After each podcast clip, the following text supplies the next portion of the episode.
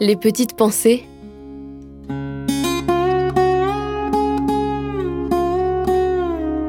Terroir, héritage et savoir-faire.